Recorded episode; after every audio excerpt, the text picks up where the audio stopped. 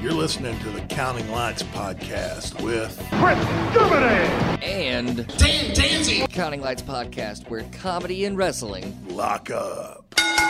And we're back with the Counting Lights Podcast. Bam! What's going on, everybody? Bam! And uh, um, well, we got a couple of things. Uh, I know this is out uh, Saturday. Pop that beer. This is out Saturday. We usually do Mondays and Fridays for episodes, but because of, I mean, the wrestling landscape changing last yeah, night. things changing. We got to put this out today. Um, for new listeners, because we are advertising on different platforms, for new viewers, let's introduce ourselves. Uh, we'll go with you first, Chris. Mm, uh, Chris Germany. And he is a former... Uh, for, former uh, two-time uh, N W A World Tag Team Champion. Uh, got in the wrestling business in nineteen eighty-nine here at the Dallas Sportatorium. Uh, was trained by Chris Adams. Worked for uh, some of the biggest companies. Uh, worked for W W F. Worked for uh, World Class. Um, at the very end, uh, U S W A, Global Wrestling Federation.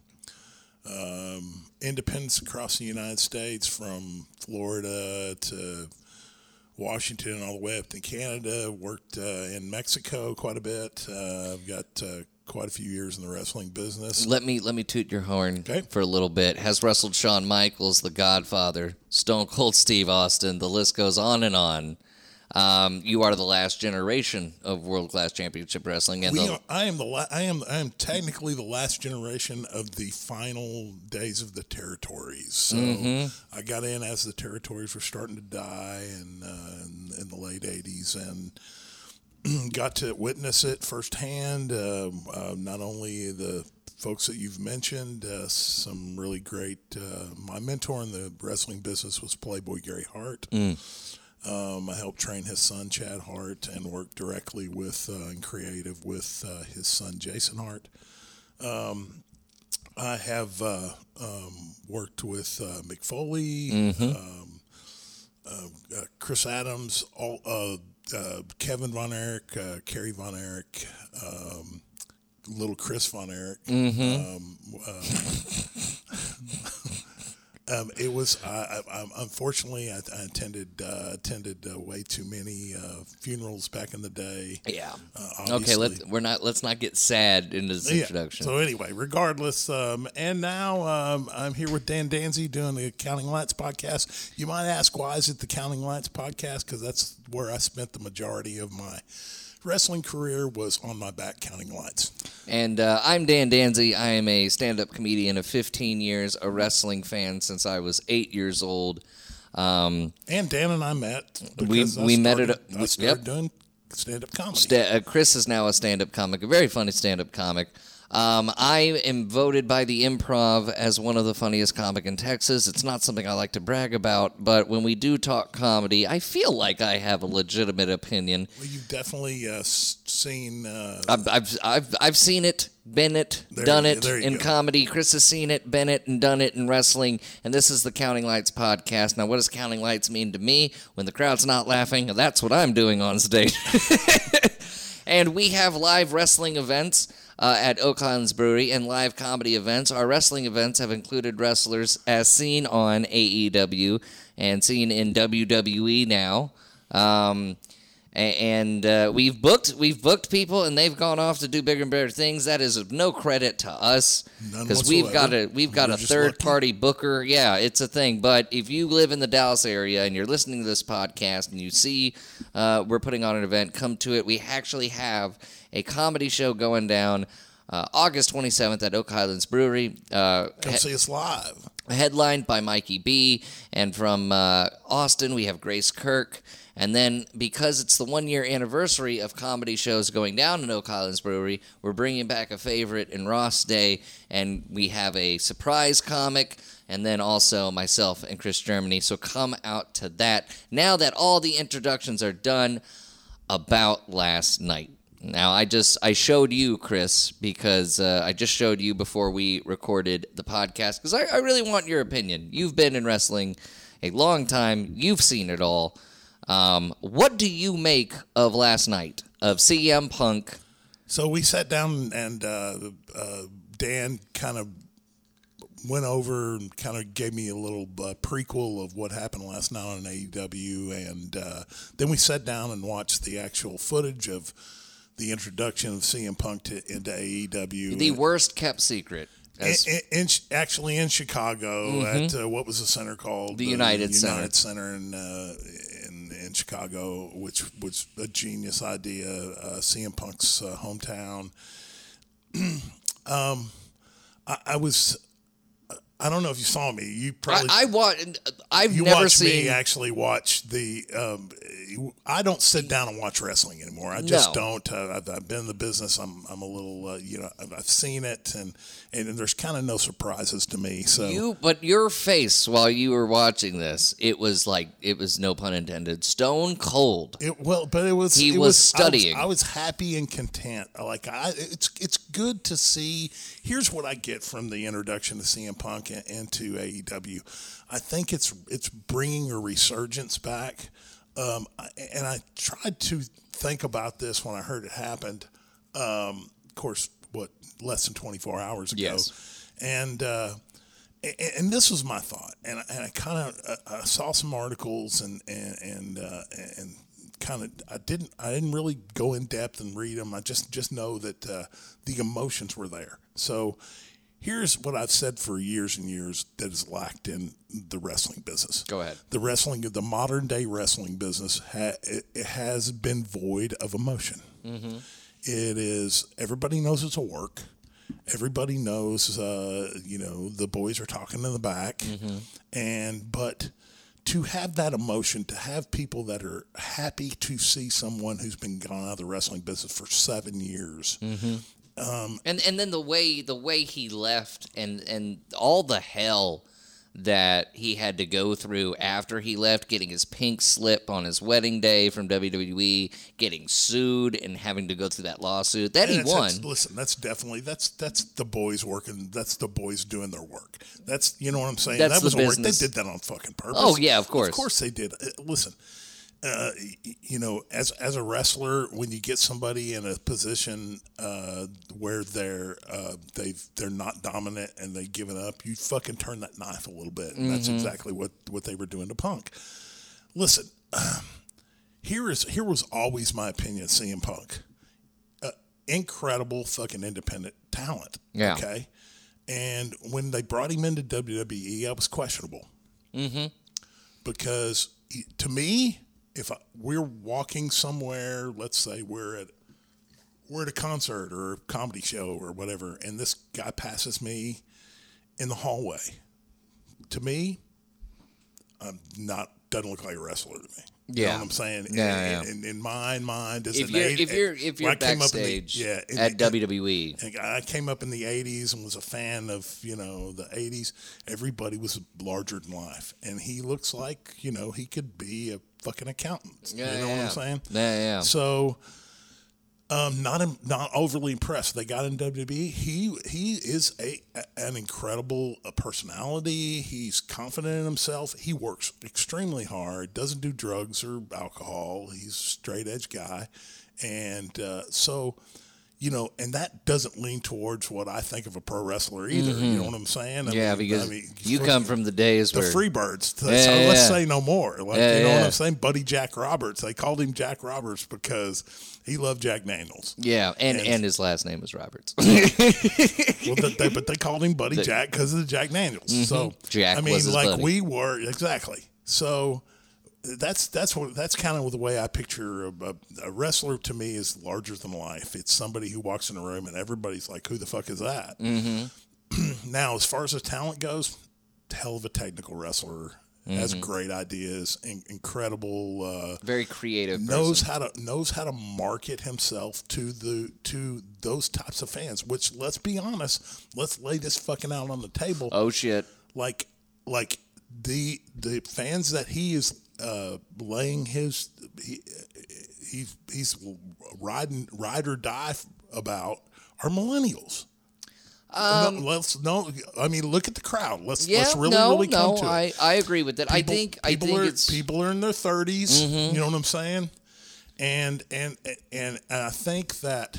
But to, to be fair, to be fair, to be fair, to be fair, I think that goes with any artist. Like, it does. If no, it's you're a musician, absolutely right. You're absolutely right. Actor. And that's that's kind of uh, that's that's who he lays into now. That that's the you know direction he goes. I mean, it's mm-hmm. it, and there's I'm saying I'm saying there's nothing wrong with it, and and I'm not trying to uh, discount downplay it downplay it at all. Okay. No, absolutely not. Um, but it's it's people who. When he left, more yeah. than likely, he left, they uh, they felt like that he was part of them. Mm-hmm. They, they he felt like they were his. He was their generational person that reflected the um, nuances of what a millennial has. You see what I'm saying? Not like, just like a millennial, but uh, I think when when he was doing Ring of Honor and when he got to W W E, he was a good reflection of when a wrestling fan becomes a wrestler. Okay, that's great. And and that's that great. That's that wrestling fan, you know what I mean? Like, if, so once again, what I saw on T V just fucking five minutes ago. Yes. And it's, it's one of the reasons that we're we're kind of resetting everything with the you know with the podcast, because we've got a funny feeling that you know we we may get some new listeners now that you know, things are kind of, you know, the, the business is picking up and the business looks good. You know what I'm saying? Absolutely. So uh, it is a it is a wrestling boom, not just for the companies, and, but anybody who has content. And we're, and, and we're excited about that. Absolutely. And, and, and to see people have emotion, like we saw a guy crying. Uh, dude, and that guy is a viral uh, now he's meme, a meme now. Now he's a meme. Now he's a meme, but uh, people have come to that guy's defense. Because I mean, no, I don't think there's. Listen, I'm not. I'm not saying there's anything wrong with it. Anything fact, wrong I with it? I think it's the it's the best thing that could possibly happen to the wrestling business right now at this time. Absolutely. So because this is what wrestling is supposed to do. It's supposed to. It's supposed to create emotion, and that's what it did from the beginning. Mm-hmm. And so I think this is a great thing, and to see somebody, and this is the way I looked at it. W W E doesn't think that anybody is worth shit unless they're working for them. Absolutely. And yeah. so when he left, in their mind, it was the worst decision he could possibly make in his entire life, was leaving um, uh, arguably the biggest company who has ever worked in the professional mm-hmm. wrestling business. And I'm doing air quotes while I do that mm-hmm. for, the, for a reason. The reason is, is that And, and this is, and you are someone who has been in that locker room. You are someone that I, has been I've, on Raw, I've seen been guys on come heat. And go, and I've seen mm-hmm. guys not be successful, and I've seen guys have incredible success when nobody thought they were ever going to have success. Mm-hmm. Okay, L- listen, when when Steve Austin came into the W W E or W W F at the time as the ringmaster, nobody thought he was going to do shit. Now, great in the ring, an incredible character. Possibilities of a character, but until he turned that corner, mm-hmm. and and it's exactly what's happening today. Let me kind of have a Go reflection ahead. Of what is what we saw in the Attitude Era with what happened with with Stone Cold Steve Austin. And this wouldn't be the first time Punk has been compared to Stone Cold so, Steve Austin. So St- Steve Steve grabbed the lexicon of what the people want felt. Their emotion of what they felt, mm-hmm. the, the the the the I'm sick of this shit. Fuck, fuck the you. boss, right? Fuck mm-hmm. the boss. You know, fuck everybody. You mm-hmm. know, if if you ain't if you ain't with me, you're against me. You know, against me, yes. against me. Right. Well, I'll say it like Steve. You know, let me tell you something, brother. Uh, you know, so you know, I, I'm telling you, and this is the emotion that that Punk is is is. coming back around now, these and these millennials that he grabbed a hold of in the in the beginning of, you know, what, two thousand four, two thousand five, two thousand six to when he got in the W W F, and they kind of really took a hold of him. Well, his his Stone Cold moment in W W E in two thousand eleven, he's actually wearing a Stone Cold shirt, was his pipe bomb. And I think the difference between, I mean, that was that they called it his Stone Cold promo. Triple H called it his Stone Cold promo. Um, I and I think looking back, this is when he was like, "Listen, let me." T-, the pipe like, bomb. Yeah, he kind of yeah. pulled back the curtain. Pulled and, back the curtain. Yeah. Made it on C N N. You know, C N N was talking about right. it. The major news media outlets were talking about it. But I think the big difference is, when, after Stone Cold did that, they booked Stone Cold for success. I think when Punk did it, yeah, they booked him for success, was, but they gave was, him hell. It was like it was it was like he wasn't playing the game anymore. They they gave him what he deserved, but they added, you know, little twist. Okay, to so it, so you know? Here's in a reflection. It, sorry, in a reflection of what I think maybe they were looking at, because they probably felt the exact same way that I feel as a guy that came up in the eighties when everybody was larger than life. Mm-hmm. Okay, they're like, he does not look like a wrestler. He's never going to be a main event guy. He's not going to, you know what I'm saying? Yeah. Like, he's never going to be top of the heap because he doesn't look like a cartoon character. Mm-hmm. He looks like a guy who could, who maybe works like as a dog catcher. Yeah. You know what I'm saying? A tattoo artist. Okay, yeah. You know what I'm saying? Yeah, yeah. You know, maybe maybe if he's lucky, you know, he's uh, you know, working as a pharmacy tech at the but fucking it's, pharmacy. It's not it's not a bad thing. It's no, just it's how not, W W E. It's, just, it's exactly the way they look at it. But yeah. to see the emotion mm-hmm. that the people in Chicago and the uh, A E W people have, the way they've treated him, and I think it's I think it's such a great resurgence of the emotion that needs to be involved in pro wrestling to make it marketable and fun again. Yes. You know, we've constantly said that everybody looks the same. I've said it a thousand yeah. times. Everybody in W W E looks the fucking same. Everybody looks the same. Every kid in the fucking uh, independence looks are is wearing the same fucking tights that are popular now, and we did it too. Mm-hmm. We did it, you know. Everybody was wearing fucking zebra pants. What you're trying, tights you're and, trying you know, to draw money. Yeah, you're trying right. to draw. You're trying to figure out what tickets. works is what you're trying mm-hmm. to do. But to see him come back and to see the emotion that is that is played into pro wrestling again. Everybody was excited. Mark Henry was excited. Taz, Taz was, was excited. excited. Jim Ross couldn't give a shit. But no, no, no. Jim Ross is uh, actually quoted as before that Rampage episode. This is uh, this is one I want to be a part of, because he's usually not the commentator of Rampage. Right. And and the fact that this was the worst kept secret, the fact that they borderline did this as a surprise, but not really. Nobody was surprised. Was because after the Sting debut, T N A, uh, not T N A, T N T, that was the wrong book. T N T said to A E W, "Well, no more surprises. We want to promote. We want the ratings." And that's that's smart. See, that is the modern day.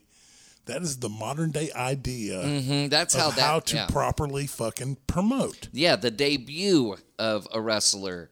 Of a big time wrestler has now evolved. Let me tell you. Uh, let me tell you why surprises worked back in the eighties. Yeah, surprises worked back in the eighties because um, every because the territories were still going on, and that uh, people were turn, tuning into pro wrestling because they wanted to tune in to pro wrestling. They weren't tuning in because who was going to be on the pro wrestling, because everything was always a surprise in pro wrestling mm-hmm. because fucking. It was local television. I want to say that the surprise, the surprise debut of how we know it, it all started in the Monday Night War when Hall showed up on W C W. And that was, you know, really honestly, that was. I, I'll, I'll, I'll make a statement. That was the last surprise. That, that was, was the last, last surprise. I mean, I don't know. Well, I don't know. Because go, go before that, Luger showing up at the end of Nitro's first yeah, episode. Yeah, but that was, that was not that. It, that was a surprise. But you know, they used to do stupid shit like. Um, Roll a box down. Okay, the, I'll give you that. You know what I'm saying? Yeah, yeah. And the whole night, everybody was wondering what's in what's the in box. What's in the box, and it's the fucking gobbledygooker. Right, right. Well, and, you know, you know, Jim Ross always used to, I mean, uh, uh, Cornette always used to say, if it comes in a box, it's, it, it's, it's, it's great for ratings. Yeah, it's great for right. ratings. No, so, I understand that. But because uh, it, it was a surprise. You know, we didn't have...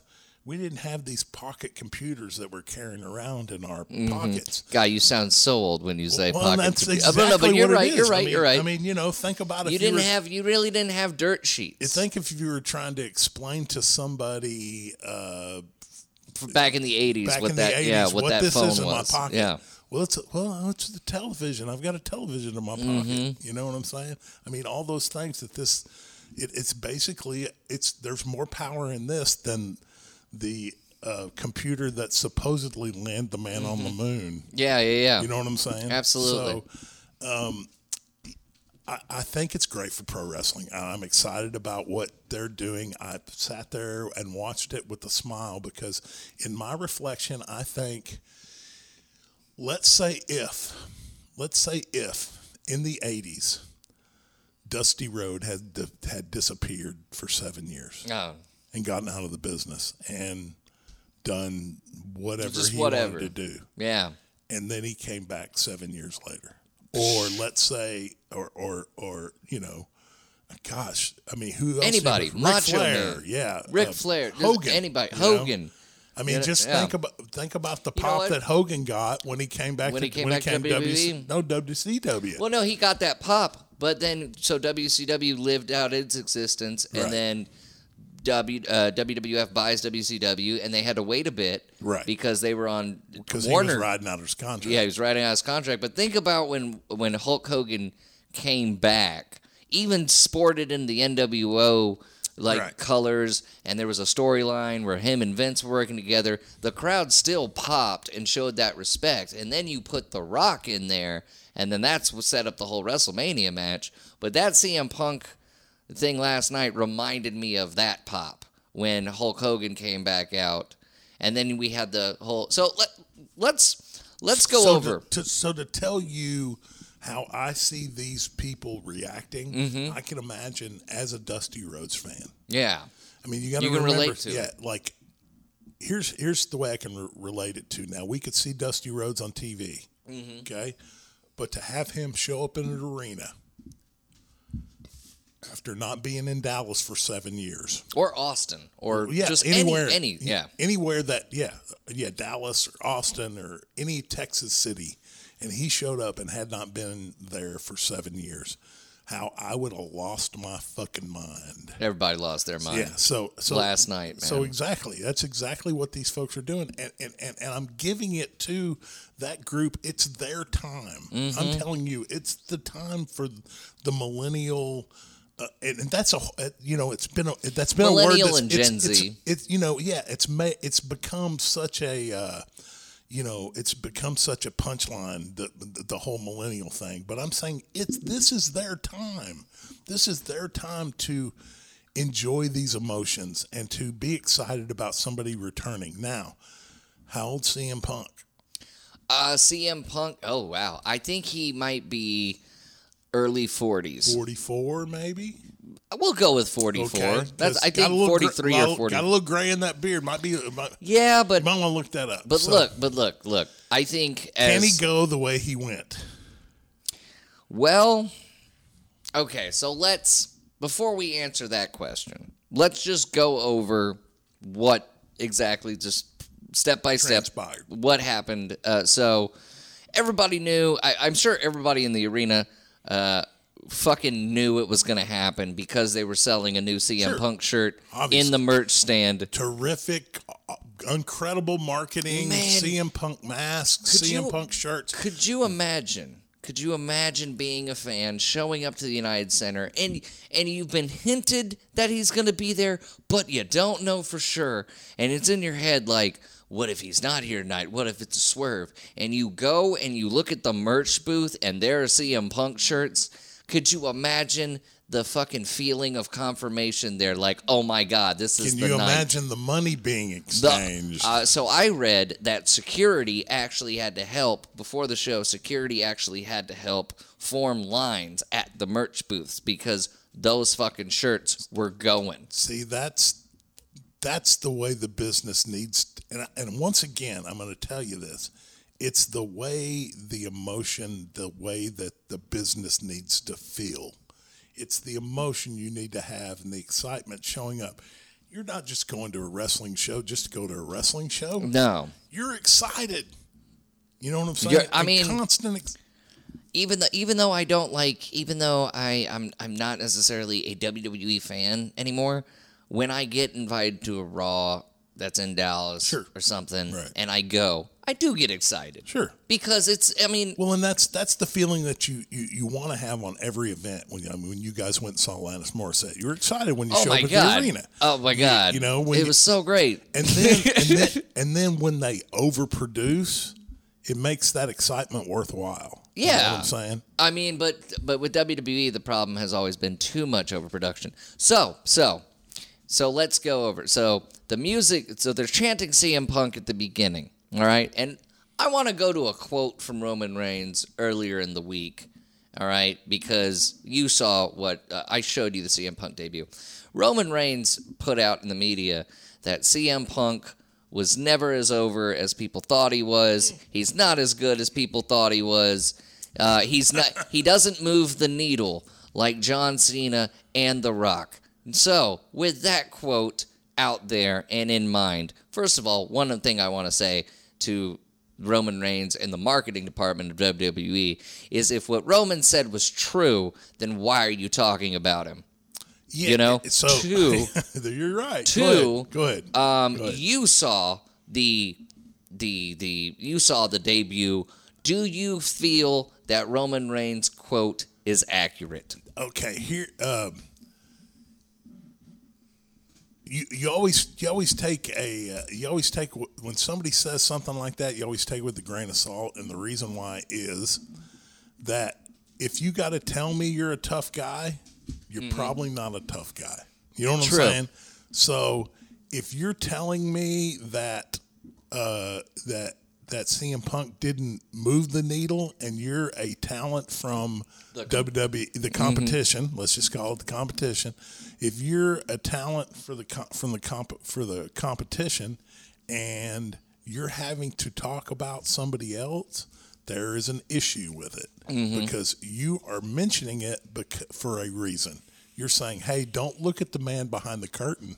Yeah.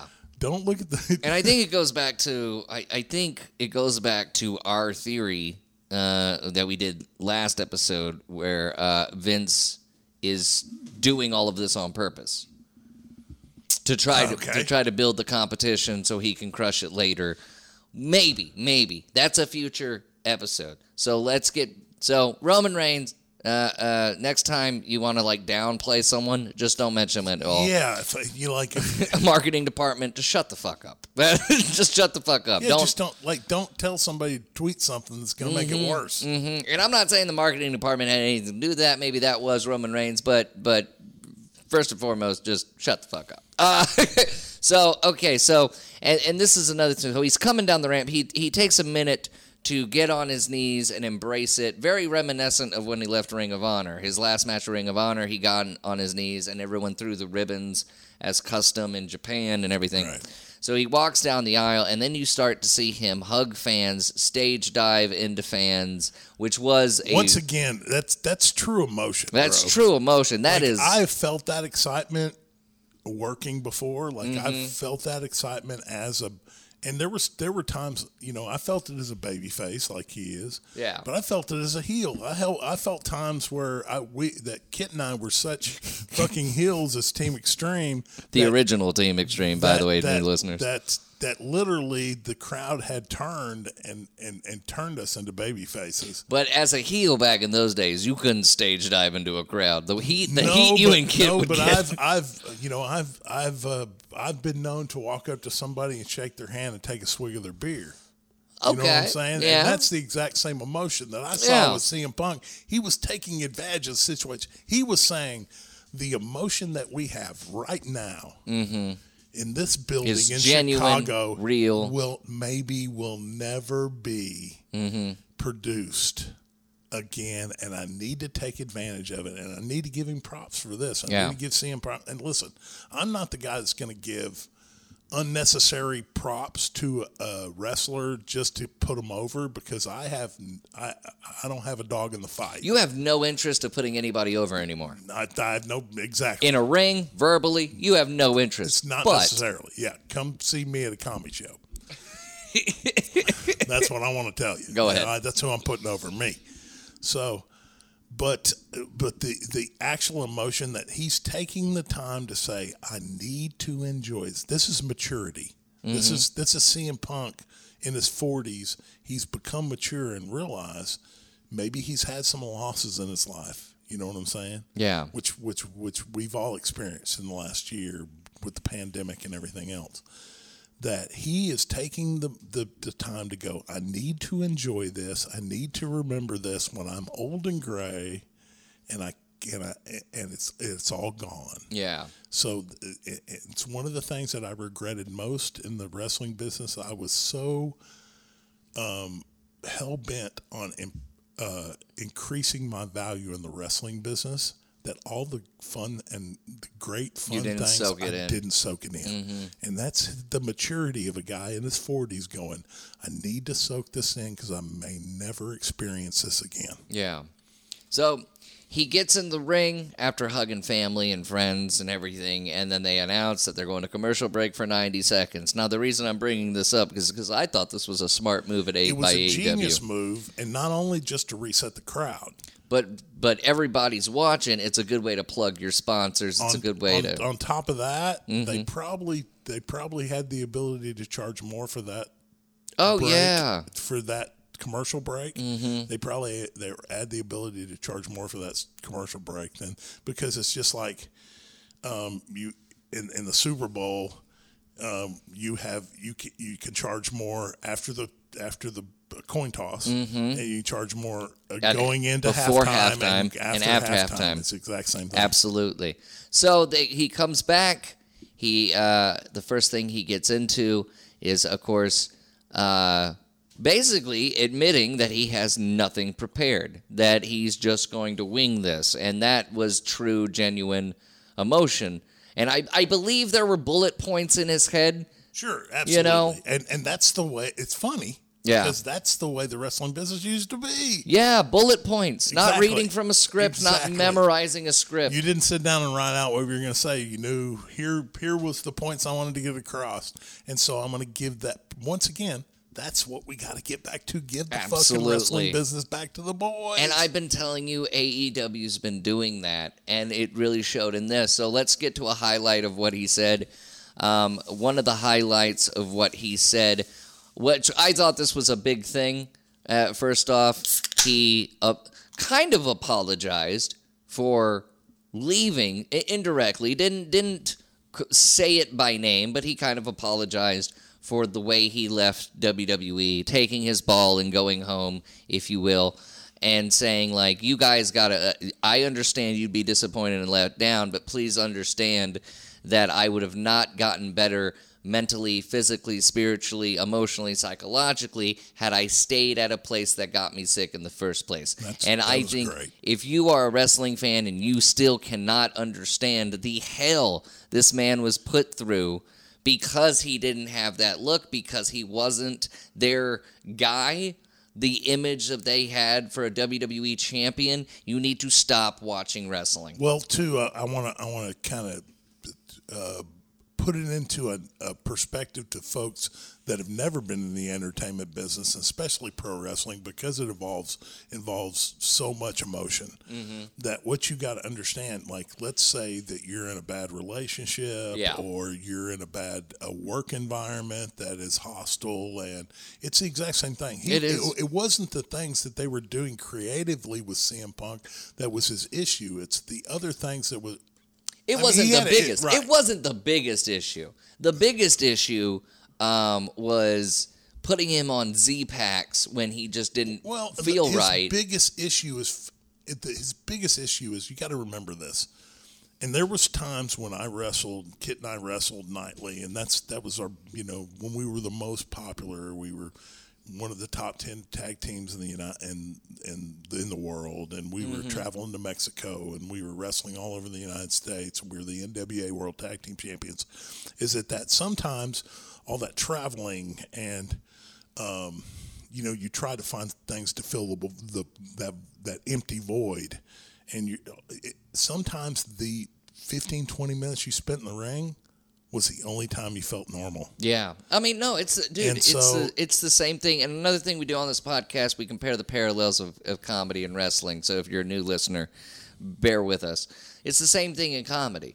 After fifteen years, the most fun I have, whether it's eight minutes or thirty minutes or forty-five minutes is being on stage. Because right. sometimes the politics of comedy can just fucking drain and you. And so really it was, once again, it was the politics, mm-hmm. the shit that he was having to deal with in the back. And, you know, I don't think he was... From inconsistencies. Obviously, like, things were st- were...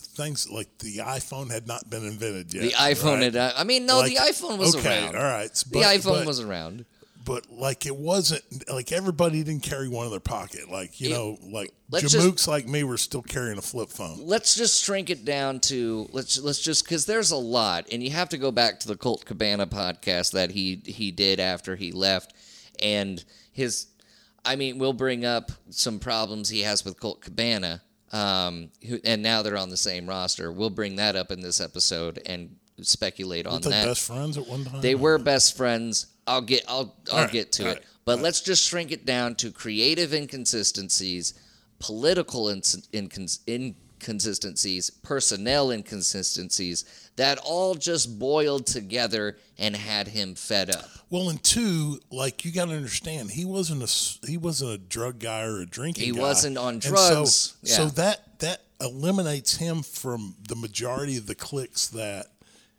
you know that in the past. Yeah, I'm not saying problems. the clique. I'm saying the yeah, groups. Yeah. That, there were groups of guys that would come together, and we would all dress in the same locker mm-hmm. room, and we would all you know made sure that hey. Um, We're gonna we're gonna drive to the next town, and then this is the bar we're gonna go to. If you can't find us at the hotel, Absolutely. we're gonna yeah, be at this yeah. bar.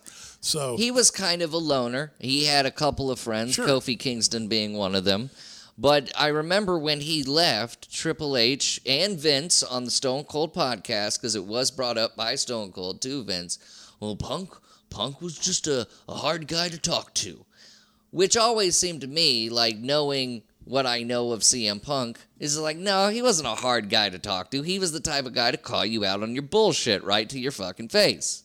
Well, when you so, don't, when you don't have uh, the ability uh, at all to mask, you know, uh, your opinion, like those, the, like I can I can sit here and grab a, a beer and and not think about anything for a little while. Mm-hmm. But when you're constantly, and, and you know, he's got angst, you know, he's probably, oh, yeah. probably deals with anxiety and depression just like we all do. We all do. And at so this it's point. Constantly, sometimes it was hard, probably hard for him to get out of his head. And not, I'm, listen, I'm not, uh, I'm not, uh, I'm, I'm not saying it's okay to be antisocial. Yeah. I'm just saying that, it, you know, you have to deal with your own, he's probably dealing with his own shit. And mm-hmm. people are thinking, hey, he's an asshole to me, but really what he's, what he's, he's an, he's not trying to be an asshole. He's just dealing with his own shit. You know what I'm saying? And yeah. everybody deals with that on a day to day basis. Yeah, absolutely. So, but, and two, when, when you don't understand, like if you see somebody from afar, you don't always get their real personality. And I've had people that, that you know, it's in the comedy business when we do shows mm-hmm. or we do open mics or whatever for years that people were like, ah, big guy, you know, kind of looks oh, scary, yeah. you know. And then they get kinda, to know and you. And then they get to know me. And, and it, for those of you who don't know, Chris is a big old cuddle bear. Uh, yeah, don't, yeah, till you, till you fuck up. So, yeah, right. So, uh, uh, so C M Punk Uh, uh, mentions that and apologizes for that, or just ask for an understanding. And you have to have an understanding of that. He left because he had to. Because I, I feel like it was the right thing for him to do. Seven years ago, we weren't really talking about mental health. You know? Yeah, not as much as we are now. Yeah. I mean, there were, there were, you know, there's, there's always, and there's always been in anything that you do that involves uh, manly testosterone. Yes. Uh, Um, you know, uh, you got to be a man about it. Pull you know, yourself uh, you up know, by your fucking yeah, bootstraps. Rub some dirt on it and get over and, it. And, you know and, and that's a nice mentality, but you can't judge others who don't have that mentality. You know, you can't be just like, well, I blew myself well, up to the bootstraps. They should really do. Didn't understand. I think it, it. I just think it wasn't commonplace. It wasn't a commonplace. That's a fair thing to say. But so. And I think this was a big night for Punk because you got to remember what happened after he left. He goes into the U F C. The fan base of the U F C does not accept him. The people that he fights do not accept him. I mean, uh, there was Mickey, uh, Mickey, what's his fucking name? Mickey, I don't know his name. I don't watch Mickey U F C. Mouse. We'll call him Mickey Mouse. Please don't beat me up. Um, so that Mickey, Mickey Gall, Mickey Gall. Well, well, Mickey Gall, you know, he's talking shit. And it's not it's not bad shit talk. It's just like he doesn't take C M Punk seriously. And that's fine, because the C M Punk is in his late thirties at this time trying to get in the U F C. It's okay. But they handshake, they hug. And then you get to C M Punk's second opponent, who actually got fired that night because of how he just wouldn't finish Punk, put, finish Punk off in the U F C fight. He was taunting. He was making him look like a joke. And Dana White was like, that guy is fired. Years later, it would turn out that he failed a drug test and the win was overturned. So C M Punk actually has one loss and one draw in the U F C. But he goes into an avenue he's always wanted to go into, and he's not accepted by that fan base or his colleagues. So he has to take a step back and get out of the U F C. So I'm sure last night... Being, but he did commentary for he, him. He still does it. commentary because he loves the sport. Right, right. So he comes back into wrestling, and he mentioned it, how he needed to feel that, and he did feel that. So then he goes, he he before he sits Indian style, which, by the way, I've never seen a wrestler get a pop just for sitting Indian style. Um, but before he goes Indian style, and this was a brilliant move, unzips the hoodie, here's the new shirt, and uh, that's genius. And genius that actually. Marketing. Fucking, marketing. That fucking crashed shop A E W dot com when that zipper came down. The website's crashed, and as far as I know, they have to rebuild the whole fucking website to get it back up and back up and running. Um, but he mentions um, he mentions the last time he had to leave, and it was August thirteenth, two thousand five, his last match of Ring of Honor. And I thought this was the sickest. It's not really even a burn to W W E, but he he says that the the August thirteenth, two thousand five, leaving Ring of Honor was when he left professional wrestling, and that August thirtieth, twenty twenty-one is when he's returned to professional wrestling. So he doesn't even acknowledge his W W E run as professional wrestling. Now, if you are a W W E fan or you work for W W E and you are offended, you shouldn't be, because W W E has always advertised themselves as what? Sports entertainment. That's exactly right, yeah. So if you are offended by that statement uh, uh, or take it as a burn, like I talk, I took it as a burn at first, but then I thought about it. Well, they have always portrayed themselves as sports well, entertainment. Okay, once again, it's it's it brings you back to the uh, comment that Roman Reigns made. Okay? It really does. So if if you don't want to give any props to a organization or an individual, you don't mention them. Yeah, shut the so, fuck up. So what, and what he's saying is, in his opinion, mm-hmm. when he left and went to W W E, he was no longer in pro wrestling. He was in sports entertainment. Without and, saying it, yeah. And all that did, I mean, I don't know how many years he was in uh, two thousand five to, okay, we got to go back. So two thousand fifteen, two thousand sixteen maybe? No, no, no, no, no. Well, seven and a half years from twenty-one. So, yeah, he left about... Yeah, somewhere twenty thirteen. So what he's saying is that, uh, in his opinion, it it was not, it, and, and and and I understand. Like I agree. Like that's when they lost me. Mm-hmm. You know what I'm saying? Yeah. Like it was like the boys that I came up with and I worked with. I, You know, they weren't in the business anymore and yeah. didn't have any emotion in it, and so therefore I didn't watch it. Absolutely. So it, it's it's his opinion. It's it's he's saying his opinion. When he left Ring of Honor, it was it just became an entertainment. It's like you know, it's when you, you know, when you get into a position where you you you're un, you start to become unhappy. Absolutely. Like he was he was hoping that this would be um, a. changing his life to the positive, mm-hmm. and over the, the what f- fucking ten years that he was there, maybe yeah, ten almost year, ten, yeah, almost. almost ten years, yeah. almost ten years that he was there.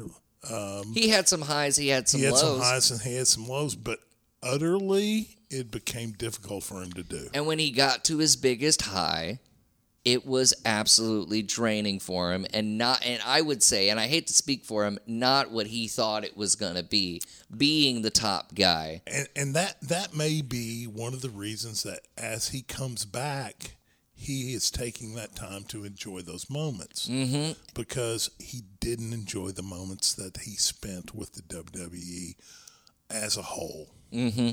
So now let's get into what he said after that. He wanted to be in a locker room full of young talent, and he wants to help the young talent that has the same passion for professional wrestling as he did ten years ago.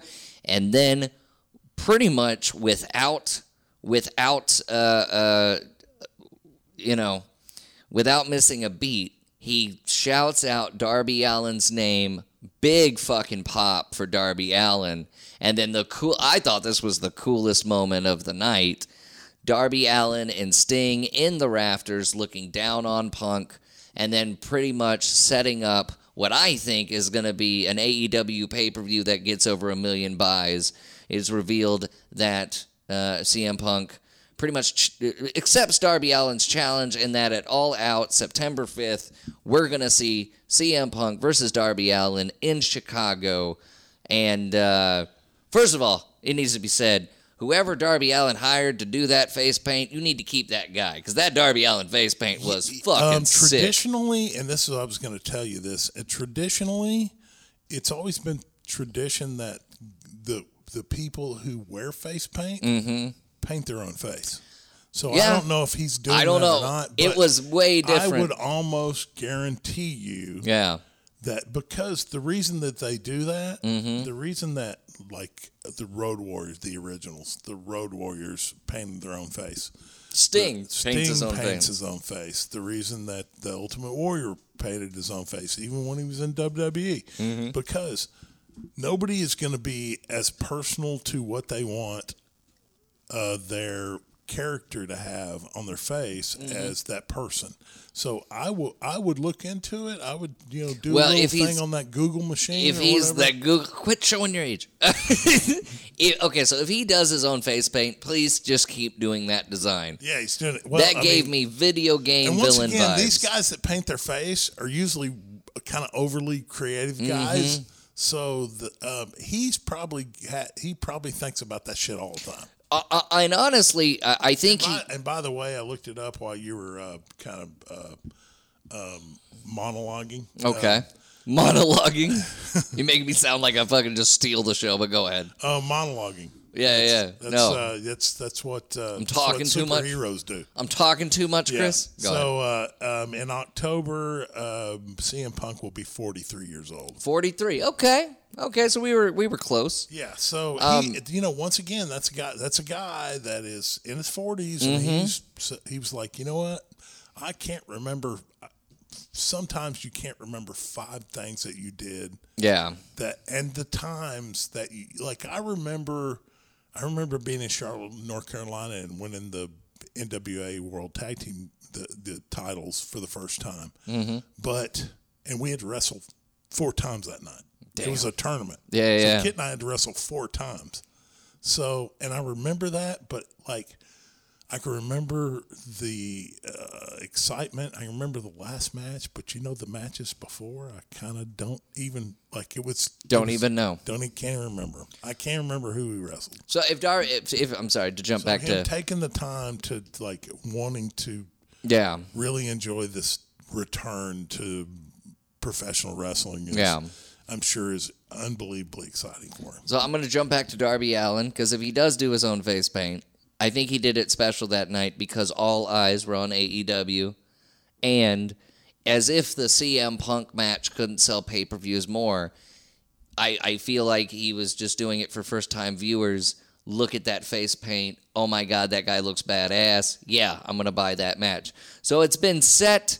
And then Punk thanks the crowd one more time, tells everybody he's back. And then, and this was nice, he uh, told everybody, I appreciate you guys waiting. Seven and a half years is a long time to wait for somebody. At the end of the night, go to the concession stand and get a free ice cream bar on me, in reference to his infamous W W E promo about ice cream bars.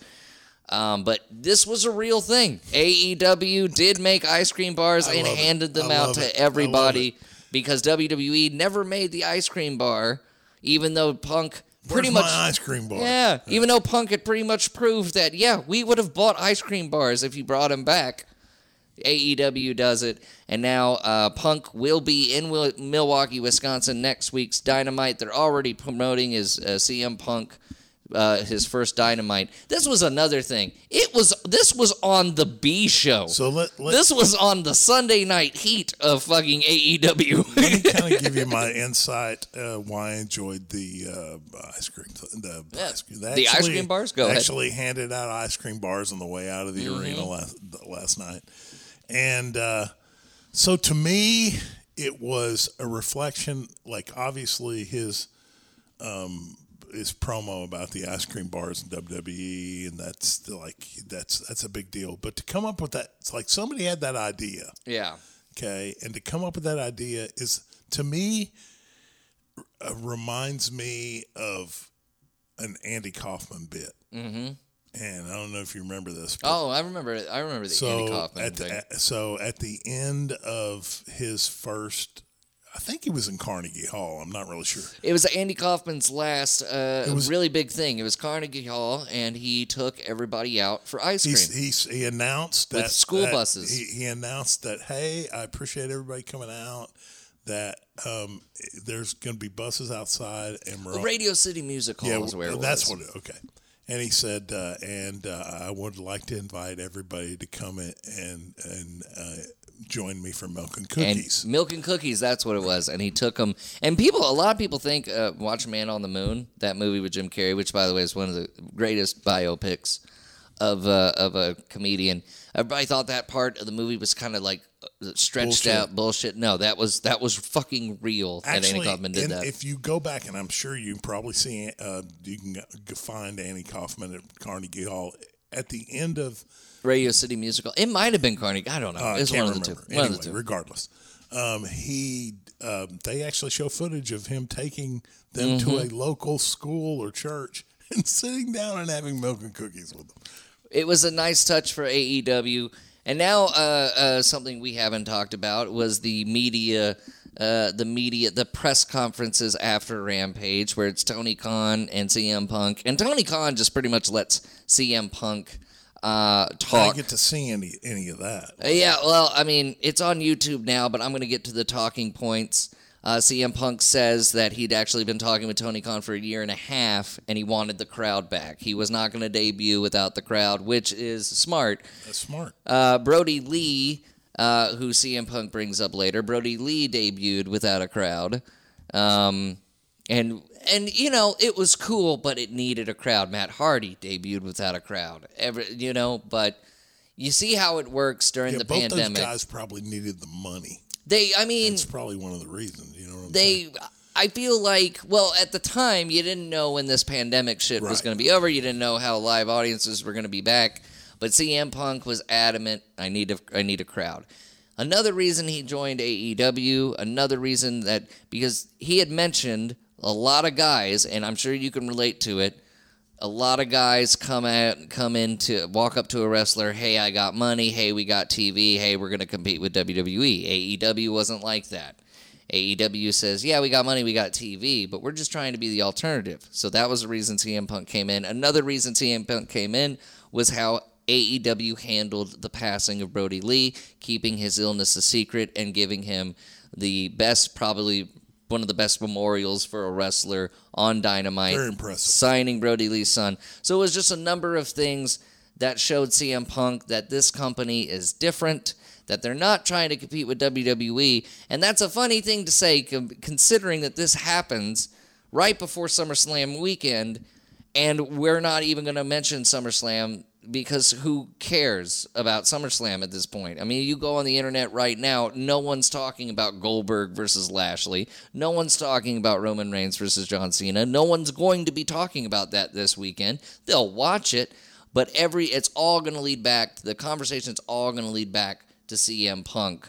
Yeah, SummerSlam was good, but God, did you see C M Punk debut on Friday? So for people not competing, stealing the spotlight as an alternative for W W E to W W E is still amazing, and you could sense it. I'm sure you could sense it, Chris, watching that everything that went down. That the landscape It already had changed with all the independent promotions working together and the Forbidden Door being open, but now you can see a real change, and it's that same type of change of Scott Hall showing up on Nitro. Well, I, I want to mention that uh, what Tony Khan and the people at W W E uh, or A E W have done, um, and it's probably one of the reasons that Punk decided to work directly with them, is that... Um, He had such a horrible experience with W W E in the times that he was there. Absolutely, and, yeah. Uh, he doesn't want to get involved with a group that's he's going to feel like that again. Mm-hmm. Like, nobody wants to have a hostile work environment where you feel uncomfortable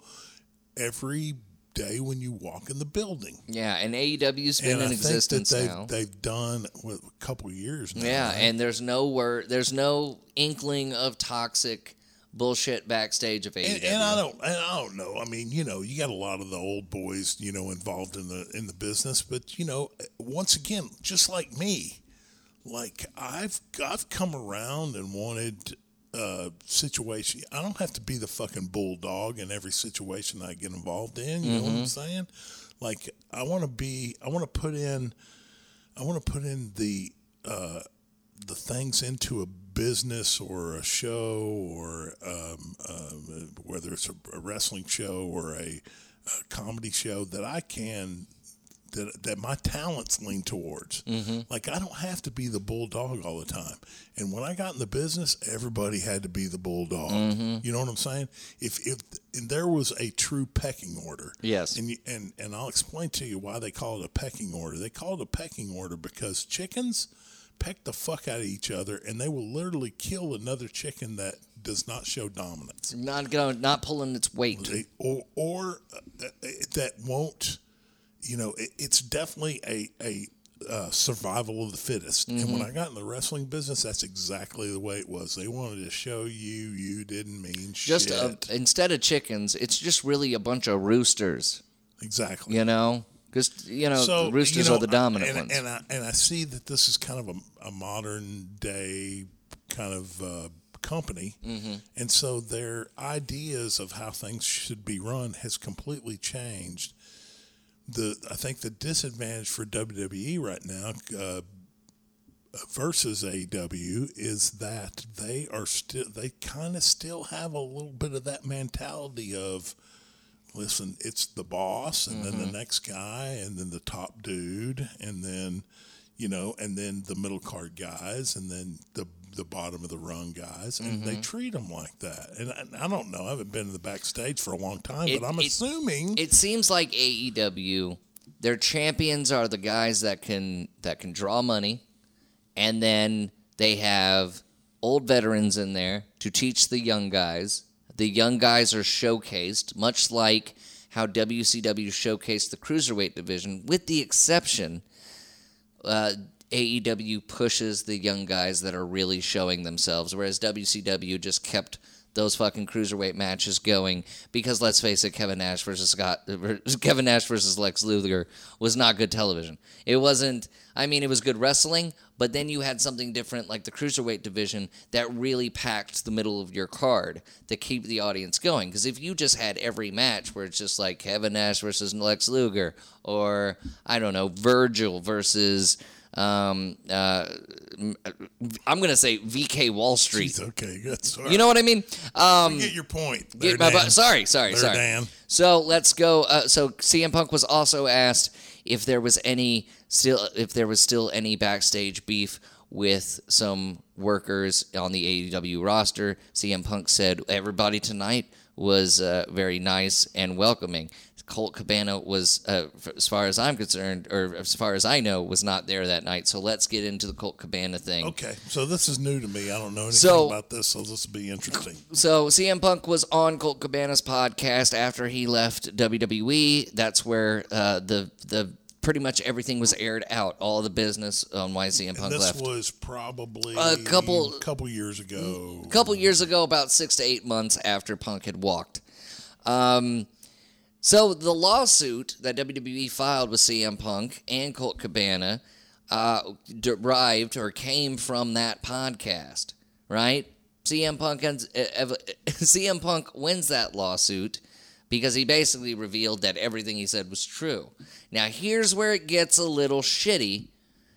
C M Punk uh, then did a lawsuit with Colt Cabana, paying for the legal fees of the lawsuit from W W E, basically saying, okay, Colt, here you go, pay all my legal fees. Now, I don't know if that caused beef. It seemed the idea was, yeah, that might have caused beef, but we don't know if Colt Cabana said, oh, it's on me. We don't know the, the history. It's just assumption at this point that they have not been cool since then. Yeah, so obviously because Colt Cabana was using the podcast as a um, uh, a revenue stream. Yes. Unlike this podcast. Um, Why do you say that with such... We have over ten thousand downloads. All right.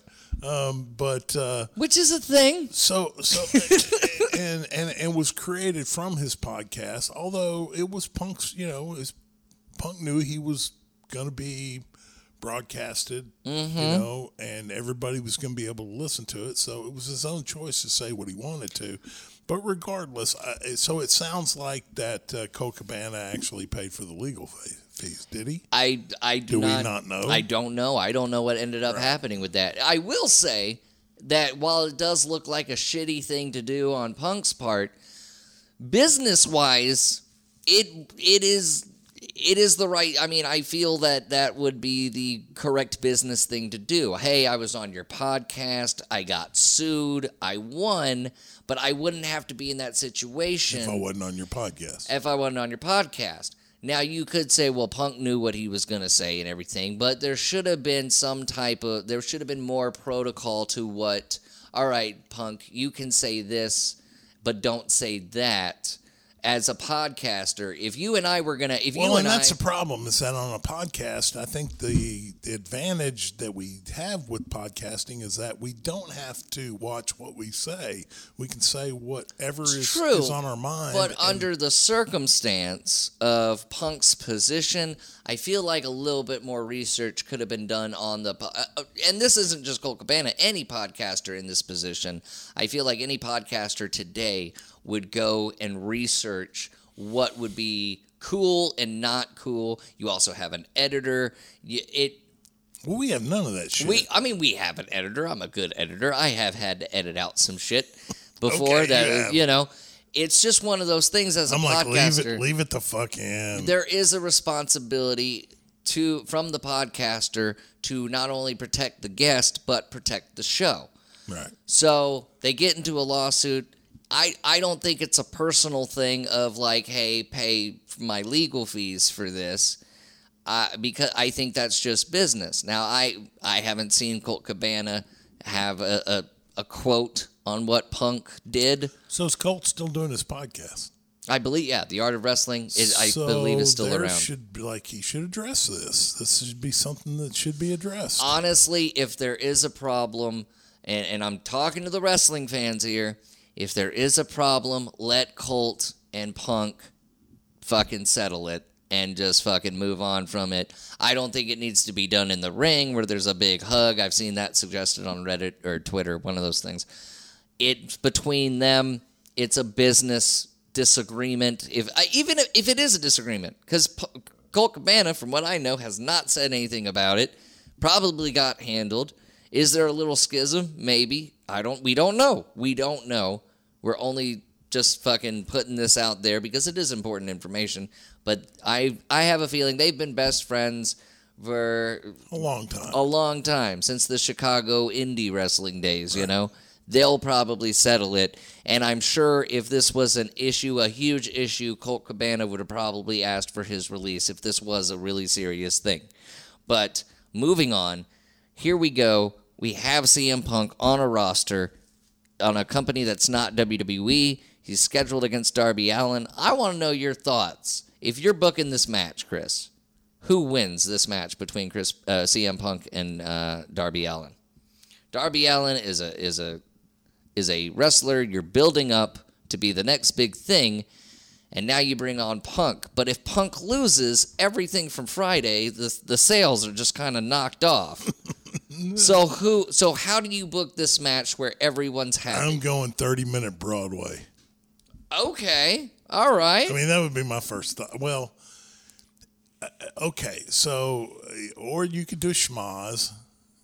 You got to remember, we might have new listeners that don't know this terminology. So, uh, Broadway is a time limit draw, and you could do a schmoz where the, uh, where Sting is involved or other people are involved. See, that's what I was thinking. This is how I would have heels make this match a no contest, and then form an alliance between Punk, Allen, and Sting. That's actually a pretty good idea. That's what I would do. I mean, you got your two most popular wrestlers, I mean, or, or you know, really wrestling talents. I mean, when you come to, when you start to get to the older guys, and, and I guess Punk's kind of starting to fall into that, you know? I mean, I think that that would be an advantage mm-hmm. to bringing the new...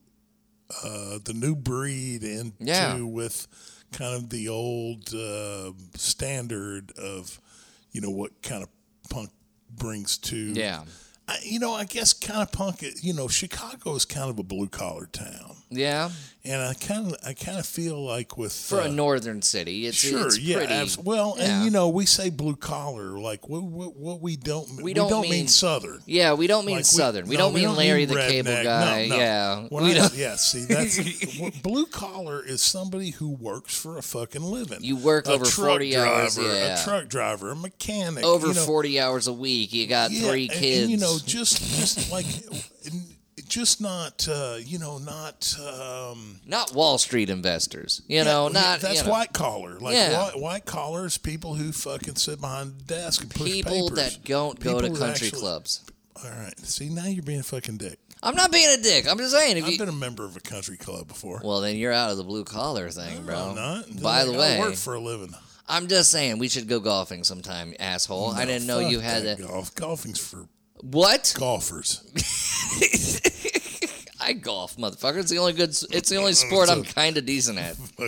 You know, uh, I don't. I don't do anything where I got to play with balls. Anyway, uh, so we'll we'll we'll talk about that. We'll talk about those issues you have later. But uh, you know, it's kind of a it's kind of a blue collar town. You mm-hmm. know, like it's it's it's hard working people, people who you know.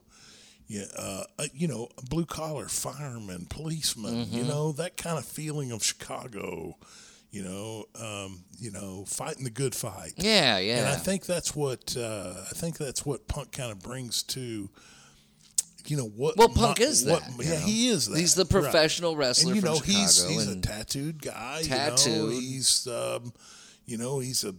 Punk rock, you know, yeah. you know, loves Rancid, fucking, probably digs fucking coffee, you know, yeah, you know, so like, uh, but digs coffee. Well, I can't say beer because he yeah, doesn't yeah. drink beer. Yeah, anyway, yeah. so um, but but I think that that might be a good way to lean. I mean, I would the Darby Allin thing. I would know? Take a heel tag team, and I think it's and an build them up. I think it's the advantage that Steve had. Mm-hmm. You know, Steve was a blue collar fucking, you know, fucking redneck. Now, yeah, now guy, Steve you know? Was the blue collar in the southern sense, right? But like at the time, that was a badass well, you have, you thing have, to be. You have, well, and you have southern, but then you have Texas, and Texas is a completely mm. different animal. So, but and I think really, honestly, Chicago's very similar. Like yeah, it's the, it's it's got the that Texas of atti- the North attitude. Yeah, you know that you know, fuck you, I'm from Chicago. It's, you know, so. It's not. What was that? What's that saying? People from uh, people from Chicago and people from Texas have the same swagger. You know. Yeah, it's like they you know do. Gary was from Chicago. Gary Hart was from mm-hmm. Chicago. You know, I mean, they was Halstead Street, Chicago. You know what I'm saying? A lot of Texans south side of Chicago. You know, tough guys. A lot know? Of Texans uh, uh, moved to Chicago, and a lot of Chicagoans, Ch- mm-hmm. Chicago Chicagoans. You do, and you'll clean it up. They they come to Texas. Because it's they and yeah, so I've met a lot of people from Chicago that, down here. It's that attitude, and I think I think maybe that whole uh, you know teaming up thing might be a direction that uh, if I feel if like they, they have if, to. I, you know, they've probably got an idea in mind. I'm curious to what it's going to be, but I think that would be a you know decent angle. I feel I feel like they're going to have to do that because I, one. You get that heel, whoever the heels are, you get that those heels over by coming and ruining the match everyone wants to see. because I don't think anybody wants to see anyone actually lose this match. Because you heard the pop when he said Darby Allin. Sure. It wasn't like a heel pop. It was, and that's the and problem. Once again, you have. I don't watch it, so I don't know how he leans. He's he's the he, Darby Allin is a babyface. I mean, he's rolling with Sting. So Chris. There you go. Yeah, and that I mean that's the problem when you have not only a babyface versus a babyface, but a debuting legendary babyface well, versus a young upstart babyface. I, I would say if you're a wrestling fan and you're listening to this, it's a good time to be alive. Tune in, baby. It is a good time to be alive. But no matter the case, C M Punk is now in A E W. C M Punk is back in wrestling, and I personally, Chris, I never thought, I never fucking thought I'd see the day. I never thought I'd see it. Well, I think, I think that's another point. I think that he's, uh, I think he's glad to be back into the thing that brought him passion as a kid. You could see him genuinely happy he was in the wing. Happy. There was and I gotta no say this character. Too. It's unusual to me to see a guy who doesn't drink or do any type of recreational uh, chemicals mm-hmm. to look that horrible. he's he's Dude, a little rough. Fu- no, he's been, he's always like that. The bags under his eyes and, and you know, and this crow's feet, and it's like, eat a sandwich, would you? you know? I mean, I mean he, he is a little rough looking. I mean, but you know, you know, but you know, there's nothing. I look at him and I'm like, man, you look like shit. You've been I mean, gone from this fucking business for seven years. I wish I could retort. And debate but you. You're exa- I'm exactly. You're out right. of line, but you're right. But I'm right on. The, I'm right on the goddamn money. Ladies and gentlemen, uh, thank you for listening to this uh, special episode of uh, of Counting Lights Podcast. Follow us on Twitter at counting underscore lights. Email us, or I'm sorry, look us up on Facebook at facebook.com slash Counting Lights Podcast. Come to our live shows. Come to our live show. We got a stand up comedy event uh, happening at Oak Highlands Brewery, August twenty-seventh, headlined by Mikey B. And send us an email if you got any questions about Chris's career or questions about my comedy career or just questions in general at countinglightspodcast at gmail dot com. Uh, we'll be back next week, hopefully with another uh, with a post-Dynamite uh, episode of uh, Counting Lights Podcast with our friend Miles Francis. If not, it's just going to be me, and you ha- you you are every right to not listen to that episode. Uh, For the Counting Lights Podcast, he's Chris Germany. That's Dan Danzi. And this is the Counting Lights Podcast, where comedy and wrestling lock up.